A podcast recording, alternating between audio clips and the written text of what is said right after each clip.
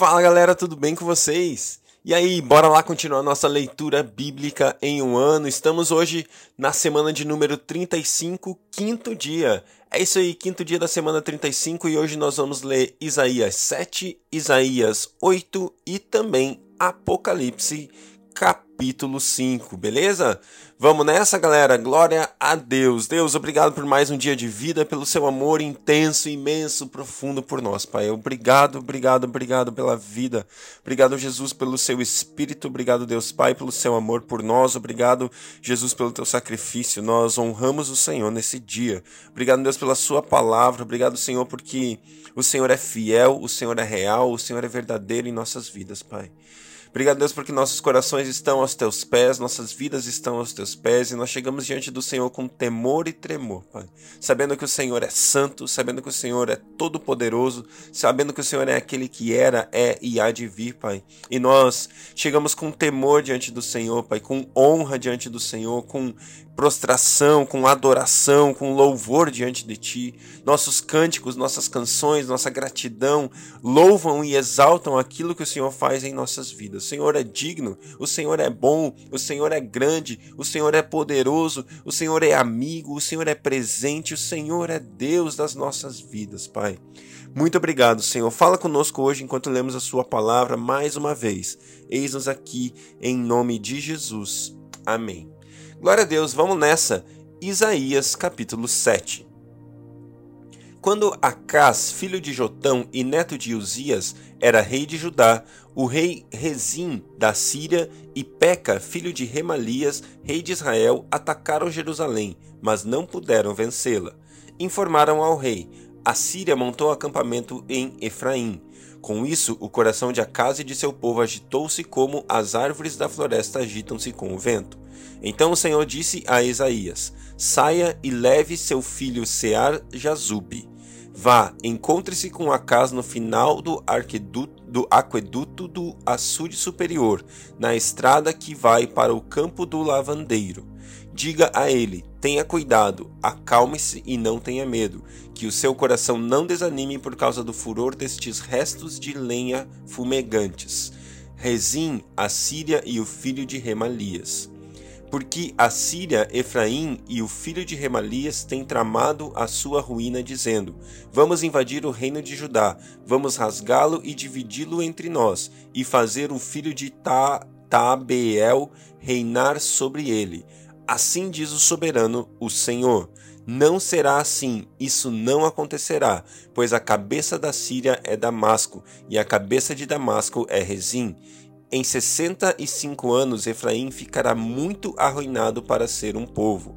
A cabeça de Efraim é Samaria, e a cabeça de Samaria é o filho de Remalias. Se vocês não ficarem firmes à fé, com certeza não resistirão. Disse ainda o Senhor a Acás: Peça ao Senhor, ao seu Deus, um sinal milagroso, seja das maiores profundezas, seja das alturas mais elevadas. Mas Acás disse: Não pedirei, não porei o Senhor à prova.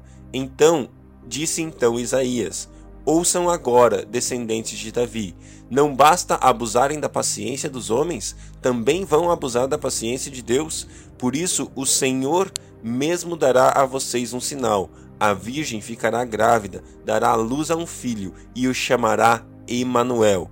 Ele comerá coalhada e mel até a idade em que saiba rejeitar o erro e escolher o que é certo. Mas antes que o menino saiba rejeitar o erro e escolher o que é certo, a terra dos reis que você teme ficará deserta. O Senhor trará o rei da Síria sobre você e sobre o seu povo e sobre a descendência de seu pai. Serão dias como nunca houve, desde que Efraim se separou de Judá. Naquele dia, o Senhor assobiará para chamar as moscas dos distantes rios do Egito e as abelhas da Assíria. Todas virão e pousarão nos vales íngremes e nas fendas das rochas, em todos os espinheiros e em todas as cisternas. Naquele dia o Senhor utilizará uma navalha alugada de além do Eufrates, o rei da Assíria, para raspar a sua cabeça e os pelos das suas pernas e da sua barba.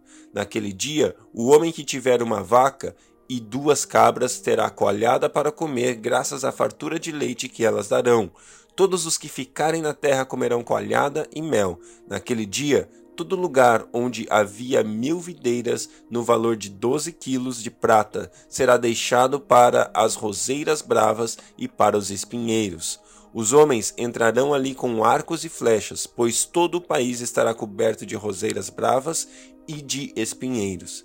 E as colinas antes lavradas com enxada você não irá mais, porque terá medo das roseiras bravas e dos espinheiros.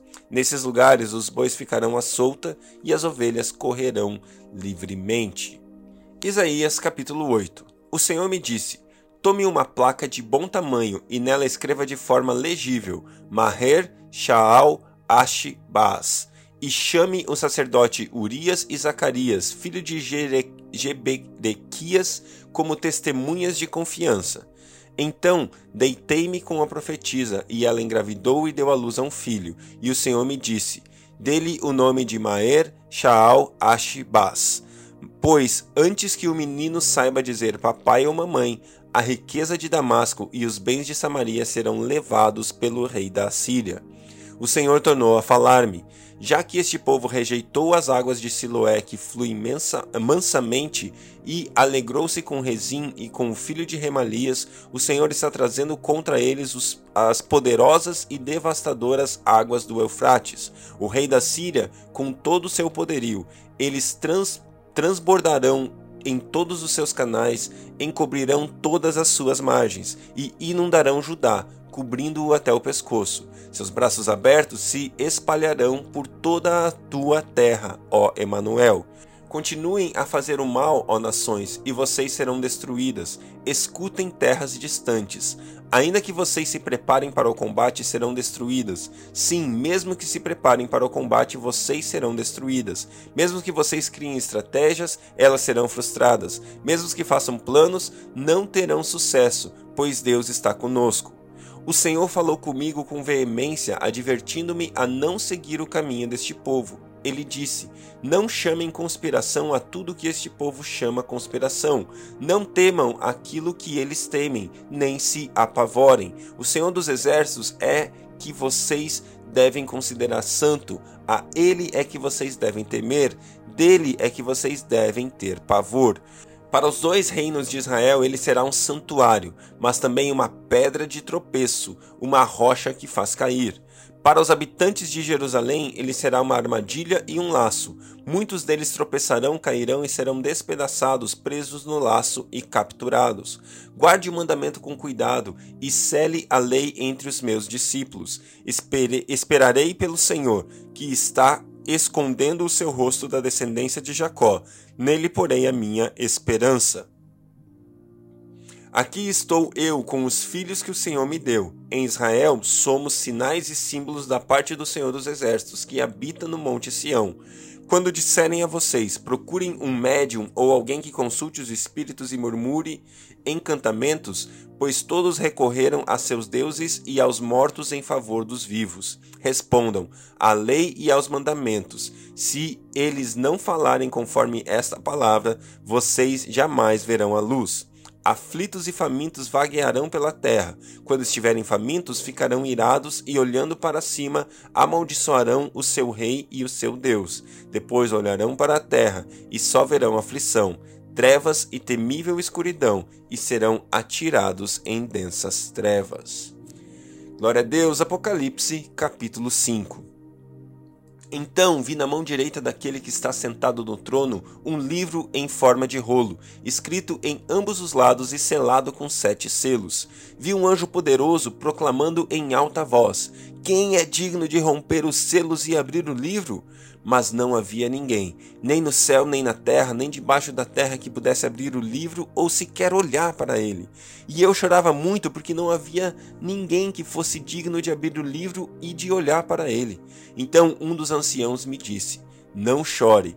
Eis que o leão da tribo de Judá, a raiz de Davi, venceu para abrir o livro e os seus sete selos.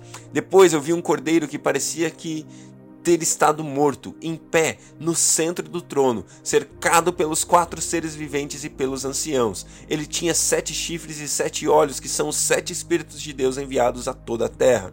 Ele se aproximou e recebeu o livro da mão direita daquele que estava sentado no trono. Ao recebê-lo, os quatro seres viventes e os vinte e quatro anciãos prostraram-se diante do cordeiro. Cada um deles tinha uma harpa e taças de ouro cheias de incenso, que são as orações dos santos, e eles estavam cantando um cântico novo. Tu és digno de receber o livro e de abrir os seus selos, pois foste morto e com teu sangue compraste para Deus gente de toda tribo, língua, povo e nação Tu os constituíste reino e sacerdote para o nosso Deus, e eles reinarão sobre a terra. Então olhei e ouvi a voz de muitos anjos, milhares de milhares e milhões de milhões, estavam rodeando o trono, bem como os seres viventes e os anciãos, e cantavam em alta voz: Digno é o cordeiro que foi morto, de receber poder, riqueza, sabedoria, força, honra, glória e louvor depois ouvi todas as criaturas existentes no céu, na terra, debaixo da terra e no mar, e tudo o que neles há, que diziam: Aquele que está sentado no trono e ao Cordeiro, sejam o louvor, a honra, a glória e o poder para todo sempre. Os quatro seres viventes disseram: Amém. E os anciãos prostraram-se e o adoraram. Glória a Deus. Aleluia! Deus é digno de louvor, Deus é digno de honra, Deus é digno de adoração. Jesus está no trono, o Cordeiro morreu e ele vive para que todos nós possamos viver para dar a ele honra, louvor, glória e poder para todo o sempre. Que Deus abençoe o seu dia e até amanhã.